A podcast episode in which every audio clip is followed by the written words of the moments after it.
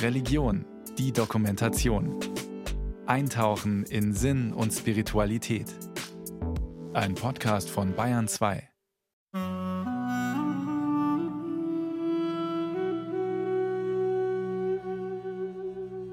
Wenn eine Frau ihren Blutfluss hat, so soll sie sieben Tage für unrein gelten. Wer sie anrührt, der wird unrein bis zum Abend. Und alles, worauf sie in dieser Zeit liegt, wird unrein, und alles, worauf sie sitzt, wird unrein. Und wer ihr Lager anrührt, der soll seine Kleider waschen und sich mit Wasser abwaschen und unrein sein bis zum Abend. Und wer irgendetwas anrührt, worauf sie gesessen hat, soll seine Kleider waschen und sich mit Wasser abwaschen und unrein sein bis zum Abend. So steht es in der Bibel im Alten Testament. Der Blutfluss der Frau, die Menstruation, auch über 2000 Jahre später immer noch mehr als nur ein biologischer Vorgang. Ich weiß, einmal wollte ich, glaube ich, zur Toilette und meine Binde wechseln. Und dann ist mir die aber aus der Tasche gefallen und lag im Klassenzimmer und irgendein Junge hat sie dann halt irgendwie groß an die Tafel gelegt und da haben sie natürlich alle lustig gemacht. Und ich habe natürlich nicht gesagt, dass es meine ist. Ein Erlebnis, das Antje Heimann bis heute prägt. Die 36-Jährige arbeitet als Körpercoach und berät Frauen, die, wie sie selbst früher, unter der monatlichen Blutung leiden und unter allem, was dazugehört. Vor 23 Jahren bekommt Antje Heimann zum ersten Mal ihre Periode. Sie ist zu dem Zeitpunkt 13 Jahre alt und nicht die erste in ihrer Klasse. Und dennoch, sie spricht mit kaum jemandem darüber.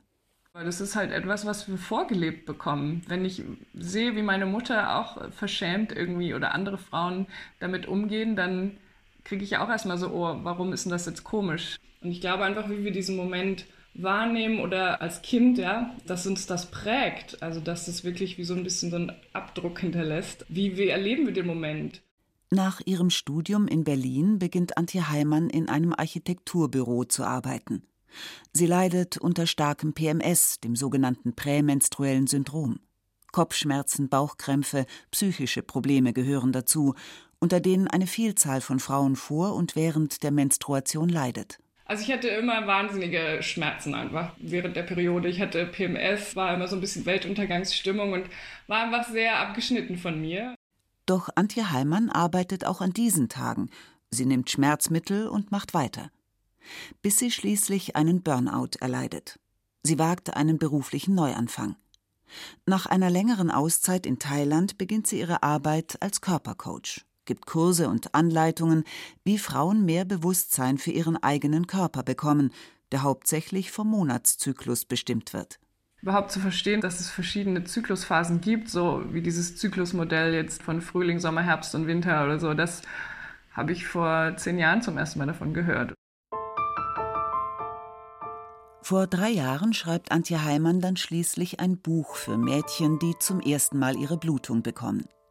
Darin beschreibt sie für 9- bis 15-Jährige alle Vorgänge rund um den Zyklus. Der Titel Happy Period, also alles Gute zur Periode. Denn Antje Heimanns Ansicht nach bekommt die Menstruation nach wie vor noch viel zu wenig positive Anerkennung diesen Teil, der uns einfach als Frauen ausmacht, diesen Zyklus oder überhaupt zyklisch zu leben, dass man einfach das wie weggedrückt hat und dass es auf dieser Ebene keine Wertschätzung gibt für uns, für einen selbst. Wenig Wertschätzung für den weiblichen Zyklus. Und dazu trägt vor allem die Religion bei. Obwohl wir in einer scheinbar aufgeklärten und säkularisierten Gesellschaft leben, beim Thema Menstruation sind immer noch Verhaltensmuster wirksam, die ihren Ursprung in der Religion haben und bis in die heutige Zeit hineinwirken. Das sagt auch Religionswissenschaftlerin Birgit Heller. Blut ist grundsätzlich ein mächtiges Symbol und die Menstruation hat immer besondere kulturelle Aufmerksamkeit erregt. Keine Anerkennung des weiblichen Zyklus. Für viele beginnt das bereits damit, dass Menstruationsprodukte immer noch relativ teuer sind. Eine menstruierende Frau gibt monatlich im Durchschnitt zwischen 5 und 15 Euro allein für Tampons, Binden oder andere Periodenprodukte wie Menstruationstassen oder Periodenunterwäsche aus. Wenn ein bisschen quetscht, dann passt es rein. festen her, aber die können wir jetzt vielleicht einfach mal. Ein Samstagnachmittag im Gemeindehaus der Erlöserkirche in München-Schwabing. Der Gemeindesaal steht voll mit Kartons, die auf mehreren Tischen verteilt sind. Eine Handvoll freiwilliger Helfer wandert von Tisch zu Tisch und befüllt bunte Stoffsäckchen. Der Inhalt? Wir haben also Binden in unterschiedlichen Größen und halt Tampons auch in unterschiedlichen Größen. Also das wären halt für die reine Monatshygiene und das andere sind natürlich die reinen Waschutensilien und aber halt auch so ein bisschen was, was ein bisschen lecker riecht und einfach schön ist. Erklärt Kirchenvorsteherin Anke Zimmer-Helfrich. Mit extra genähten Stoffbeuteln unterstützt die Kirchengemeinde bedürftige Frauen mit gratis Periodenprodukten. Sozialarbeiter verteilen die Säckchen in München an obdachlose Frauen.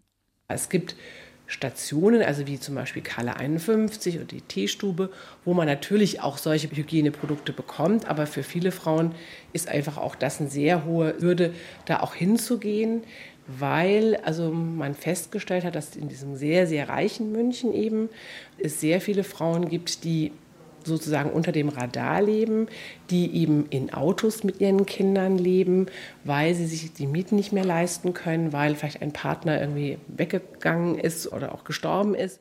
Das Projekt nennt sich Hannah, in Anlehnung an den biblischen Namen, der im Hebräischen die Anmutige oder die Schöne bedeutet. Uns ging es einfach mit diesem Hanna, also die Anmutige, zu sagen, du bist schön, du bist würdig, du bist nicht schmutzig, auch vor allem nicht, wenn du deine Periode hast, sondern jede Frau ist schön. 8, 9, 10, 11, 12. 113. Bereits 600 Säckchen sind verteilt. Weitere 500 sind in Planung. Klar ist aber auch, die Gemeinde kann nicht den kompletten Monatsbedarf aller bedürftigen Frauen stemmen. Das Hanna-Projekt ist rein spendenfinanziert. Ein Säckchen kostet 7 Euro. Wir können natürlich jetzt das nicht auffangen, was sozusagen über Jahre hinweg verschludert wurde, auch von der Politik, weil es natürlich auch ein politisches Thema ist, ganz klar, dass man überhaupt, warum kostet das überhaupt was? Also warum muss Monatshygiene überhaupt etwas kosten?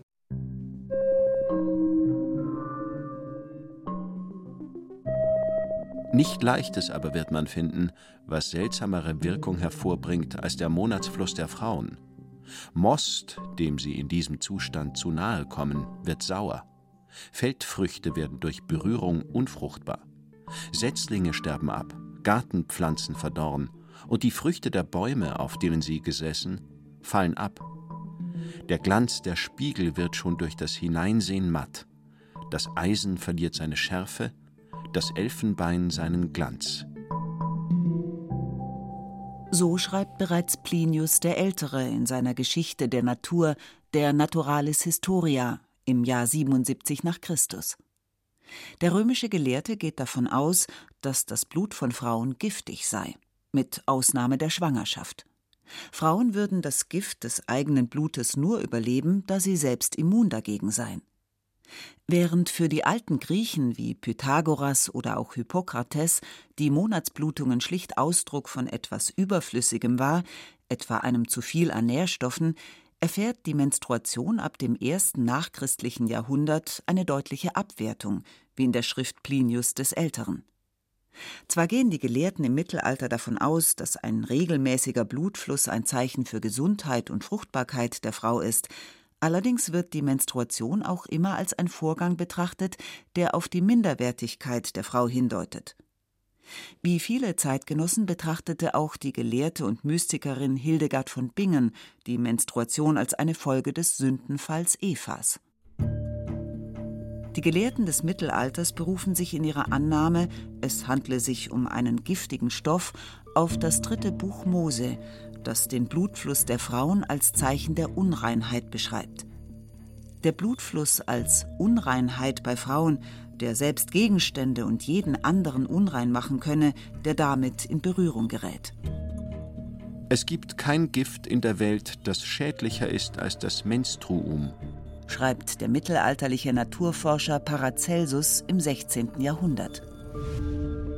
Menotoxin, diesen Namen bekommt das angebliche Menstruationsgift Anfang des 20. Jahrhunderts.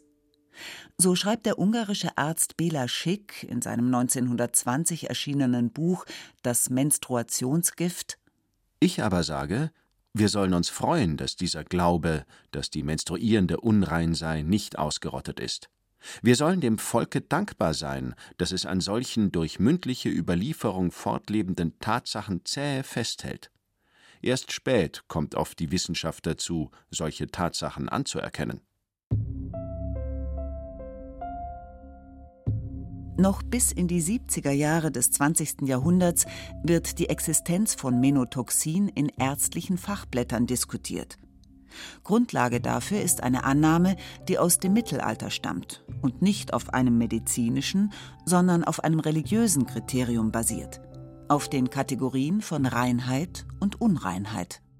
Reinheit, Unreinheit ist einfach ein Phänomen, das äh, eine unglaublich zentrale Bedeutung in eigentlich allen Kulturen und Religionen spielt, die wir so kennen. Viele auch Dichotomien, die man so kennt, werden voneinander unterschieden, um eine bestimmte Ordnung sozusagen herzustellen. Das sind Vorstellungen, wo es prinzipiell darum geht, eine kulturelle oder soziale oder religiöse Ordnung herzustellen, indem eben Dinge voneinander unterschieden werden. Birgit Heller ist Religionswissenschaftlerin an der Uni Wien. Ihr Forschungsschwerpunkt liegt in den Reinheitsvorstellungen der Religions- und Kulturgeschichte und der Frage, warum wird Unreinheit stigmatisiert? Eine besondere Rolle kommt dabei dem menschlichen Körper zu. Alles, was die Körperöffnungen passiert, ob das jetzt Nahrung ist, die in den Körper hineinkommt oder eben Ausscheidungen wie Sexualsekrete oder Blut oder natürlich auch Exkremente, die sind tendenziell unrein oder eben auch gefährlich und müssen von daher stark reguliert und reglementiert werden. Reinheit symbolisiert dagegen Ordnung, ein göttliches Prinzip.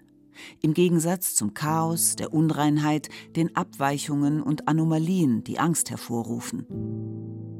Die Unverfügbarkeiten des Lebens werden durch eine religiöse Ordnung für den Menschen erträglicher gemacht, so die Erkenntnis aus der Religionswissenschaft. Wenn man sich nur mal anschaut, den Tod zum Beispiel. Ja, der Tod ist eine klassische Grenzüberschreitung vom Leben eben in den Tod und ebenso die Geburt natürlich. Aber auch äh, Sexualität, Geschlechtsverkehr ja, ist eine klassische Grenzüberschreitung, muss mit bestimmten Vorschriften dann auch gesichert werden, um sozusagen diese Gefahrenquelle auszuschalten. Eine herausragende Bedeutung kommt dabei dem Blut zu. In vielen Religionen und Kulturen gilt es als Sitz des Lebens oder der Seele. Doch im Gegensatz zum restlichen Blut nimmt das weibliche Blut, speziell das Menstruationsblut, eine Sonderstellung ein und gilt nicht als heilig, sondern im Gegenteil als unrein. Die Religionswissenschaftlerin Birgit Heller sieht hierfür den Grund in der stärkeren Assoziation der Frauen mit dem Körperlichen, etwas grundsätzlich Unreinem. Das liegt sicher daran, dass die Frau äh, stärker mit dem Körper identifiziert wird als der Mann. Der Mann gilt eher als identisch mit dem Geist, äh, mit der Transzendenz, während die Frau mit Immanenz und Körper identifiziert wird. Der Vater, der Sohn und der Heilige Geist. Die christliche Trinität ist rein männlich. Viele kleine Traditionen, wo Frauen wichtige kultische Funktionen innehaben. Also dort überall wird die Menstruation nicht als negativ beurteilt, sondern als Ausdruck eigentlich einer besonderen weiblichen Macht betrachtet. Das ist in den doch sehr männlich dominierten äh, religiösen Traditionen, in den großen der Gegenwart, also ganz egal, ob das Judentum, Christentum, Islam, aber auch Hindu-Tradition und Buddhismus ist ganz anders gesehen. Ne? Priesterinnen mit wichtiger kultischer Funktion kannten etwa die alten Ägypter und germanische Kulturen in vorchristlicher Zeit. In den späteren patriarchalisch geprägten großen Religionen waren und sind Frauen dagegen teilweise noch immer während ihrer Menstruation von der Glaubenspraxis ausgeschlossen. Und da war eine Frau, die hatte den Blutfluss seit zwölf Jahren und hatte viel erlitten von vielen Ärzten und all ihr Gut dafür aufgewandt. Und es hatte ihr nichts geholfen, sondern es war nur schlimmer geworden. Da sie von Jesus gehört hatte, kam sie in der Menge von hinten heran und berührte sein Gewand. Denn sie sagte sich, wenn ich nur seine Kleider berühre, so werde ich gesund. Und sogleich versiegte die Quelle ihres Blutes, und sie spürte es am Leibe, dass sie von ihrer Plage geheilt war. Im Neuen Testament erzählt das Markus-Evangelium die Geschichte von der blutflüssigen Frau. Eine der Wundergeschichten, die oftmals so interpretiert wird, als habe eine Frau die jüdische Reinheitsvorschrift bewusst missachtet, indem sie als menstruierende Frau Jesus berührt habe. Die gängige Interpretation heißt nämlich leider immer noch sehr häufig, dass diese Frau ein jüdisches Gesetz gebrochen hätte und Jesus sich auf ihre Seite stellt. Und dann wurde noch gesagt, ja, wir als christliche Kirche machen das ja viel besser. Die Berührung durch die Frau sei aber gar keine Grenzüberschreitung gewesen und auch kein Bruch mit den jüdischen Menstruationsvorschriften, sagt Ulrike Metternich, Leiterin der Evangelischen Akademie in Berlin. Die Vorschrift habe für menstruierende Frauen nur für den Tempel gegolten, nicht jedoch im Alltag. Als Neutestamentlerin hat sich Ulrike Metternich in ihrer Doktorarbeit mit der Heilung der Blutflüssigen beschäftigt, einem der Schlüsseltexte feministischer Theologie. Die zentrale Botschaft oder das, was es erzählen will, ist, dass es eine Kraft Gottes gibt, die wir erfühlen können, erspüren können. Da kommt dieses Wort Dynamis vor und dieses Wort Dynamis signalisiert, es gibt eine heilsame Kraft, die wir nicht sehen und nicht hören und trotzdem spüren. Dennoch, die Geschichte jener blutflüssigen Frau, die sich vermeintlich über das jüdische Gesetz hinwegsetzt, dient als eine Negativfolie für die Kirchenväter der frühen christlichen Jahrhunderte. Die haben Weichen gestellt, die eine Diskriminierung des weiblichen Körpers im Sakralraum bis heute festgeschrieben haben. Für die Theologin Ulrike Metternich beginnt die Diskriminierung des weiblichen Körpers nahezu zeitgleich mit der Etablierung des Christentums als neuer Religion. Ab etwa dem ersten Jahrhundert nach Christi Geburt, als sich das Christentum als neue Religion vom Judentum abzugrenzen beginnt. Nicht nur unrein ist fortan das Blut der Frau, es gilt gleichsam als magisch und bildet den Nährboden für die Hexenverfolgung im Mittelalter.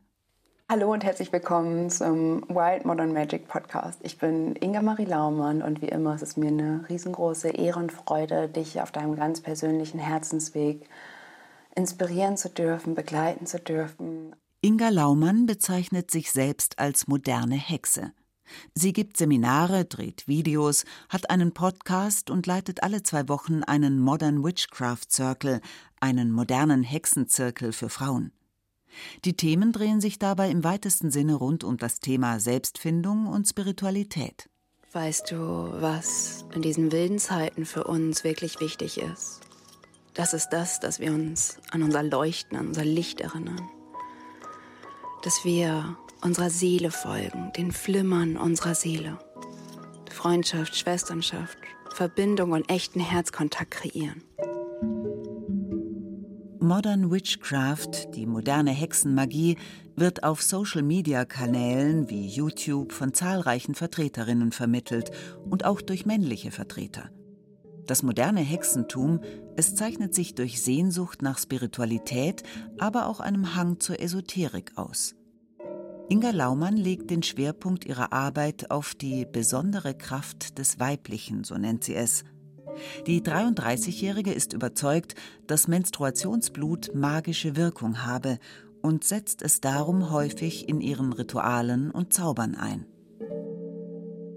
Das geht dann so weit, dass wir auch eine kleine Menge von unserem eigenen Periodenblut nehmen, das vielleicht in einen Rohkakao oder so mischen und dann trinken. Dieses eigene Blut zu trinken und zu wissen, was da für eine Kraft drin ist, diese Urkraft, aus der einfach neues Leben auch entsteht und das dann aufzunehmen, ja, das nährt einen selbst.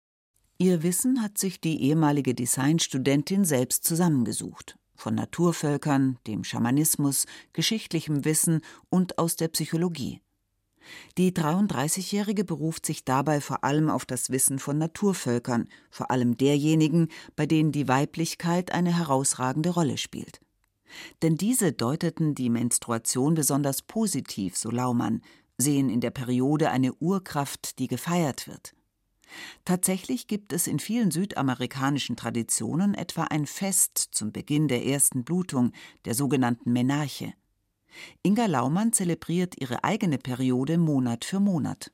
Und dann sammle ich das im Glas und bringe das halt dann entweder zurück zu Bäumen, zu Orten, die ich extra nähern möchte, zu Seen, zu Ostsee gerne.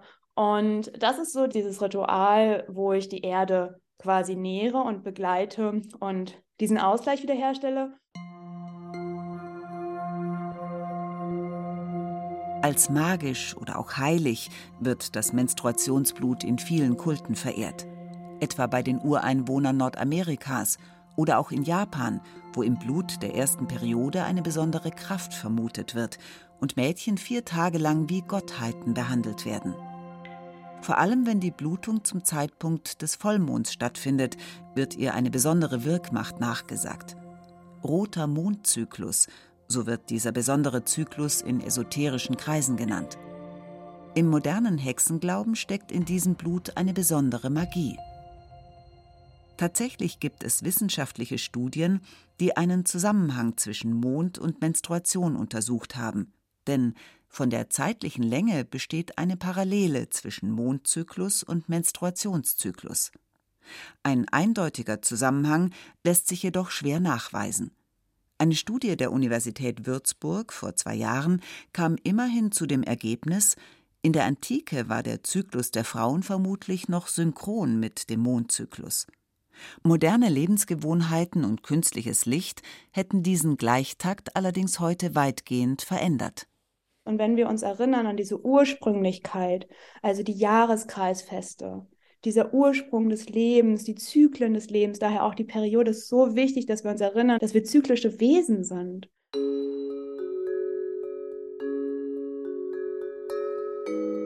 Die Frau als zyklisches Wesen anzuerkennen, Darum geht es nicht nur modernen Hexen wie Inga Laumann. Längst schon ist der Trend in der Breite der Gesellschaft angekommen, wie etwa die zahlreichen Titel auf dem Buchmarkt zeigen. Superpower-Periode, wie sie ihren Zyklus richtig verstehen. Der Zykluskompass, in vier Schritten den weiblichen Zyklus harmonisieren. Roter Mond von der Kraft des weiblichen Zyklus. Ein Blick auf die Vorschläge bei der Amazon-Suche zeigt, die Wellness-Industrie hat die Menstruation längst für sich entdeckt. Und auch ein Blick in die Regale im Drogeriemarkt verdeutlicht, Menstruation ist ein Trendthema. Es gibt Menstruationstassen, Menstruationsschwämmchen aus Naturschwamm oder spezielle Periodenunterwäsche. Die Geschichte der Menstruation ist eine Geschichte voller Missverständnisse. Und auch heute noch ist dieses Thema für viele Frauen und Mädchen ein Tabu. Deshalb ist es mir wichtig, für OB zu sprechen. Denn ein OB bleibt nicht außen vor wie Binden, sondern nimmt die Regel ganz natürlich da auf, wo sie passiert, im Inneren des Körpers. Man sieht nichts, man riecht nichts und außen bleibt alles angenehm sauber. Die Werbung eines Tamponherstellers aus dem Jahr 1993. Ein Werbespot, der 30 Jahre später unfreiwillig ironisch wirkt. Denn während es vor 30 Jahren noch darum ging, möglichst diskret zu menstruieren, wurde gerade damit das Tabu erst recht aufrechterhalten. Und auch heute. In der Werbung wird Menstruationsblut nach wie vor durch eine blaue Flüssigkeit ersetzt. So ganz lässt sich das Tabu anscheinend nicht brechen. Eigentlich sollte es total egal sein, weil jede andere Form von Blut oder generell Flecken, würden wir immer jemand anders helfen wollen oder was anbieten, das sauber zu machen oder fragen, ob sie irgendwas brauchen, ob sie Schmerzen haben. Ich glaube aber mit dem Menstruationsblut, da ist noch so viel Scham und Unwohlsein und einfach dieses Verstecken, Wegschieben. Sagt Britta Wiebe aus Hamburg. Seit einigen Jahren praktiziert sie Free Bleeding, also freies Menstruieren. Während ihrer Monatsblutung verzichtet sie bewusst auf Binden, Tampons oder andere Periodenprodukte. Die 33-Jährige setzt sich als Bloggerin mit einem eigenen Online-Magazin namens Vulvani für einen positiveren Umgang mit der Menstruation ein. Wie mittlerweile zahlreichen anderen Vertreterinnen der Free Bleeding Bewegung geht es Britta Wiebe nicht nur um einen bewussteren Umgang mit dem Körper. Frauen, die absichtlich frei bluten, wollen mit ihrem Blut auch ein sichtbares Zeichen setzen. Denn das freie Menstruieren ist nicht zu 100 Prozent kontrollierbar. Magisch, heilig oder unrein. Seit Jahrhunderten ranken sich die Mythen um das Blut. Frauen wie Britta Wiebe mit Free Bleeding oder Antje Heimann mit ihrem Buch für Mädchen, die moderne Hexe Inga Laumann oder auch Kirchengemeinden, die kostenlose Periodenprodukte verteilen. Sie alle arbeiten gegen ein Tabu an, das seit mehr als 2000 Jahren besteht. Ein religiös begründetes Tabu, das nach wie vor in eine scheinbar aufgeklärte und säkularisierte Gesellschaft hineinwirkt und das Menstruationsblut so weit mehr macht als nur zu einem biologischen Vorgang.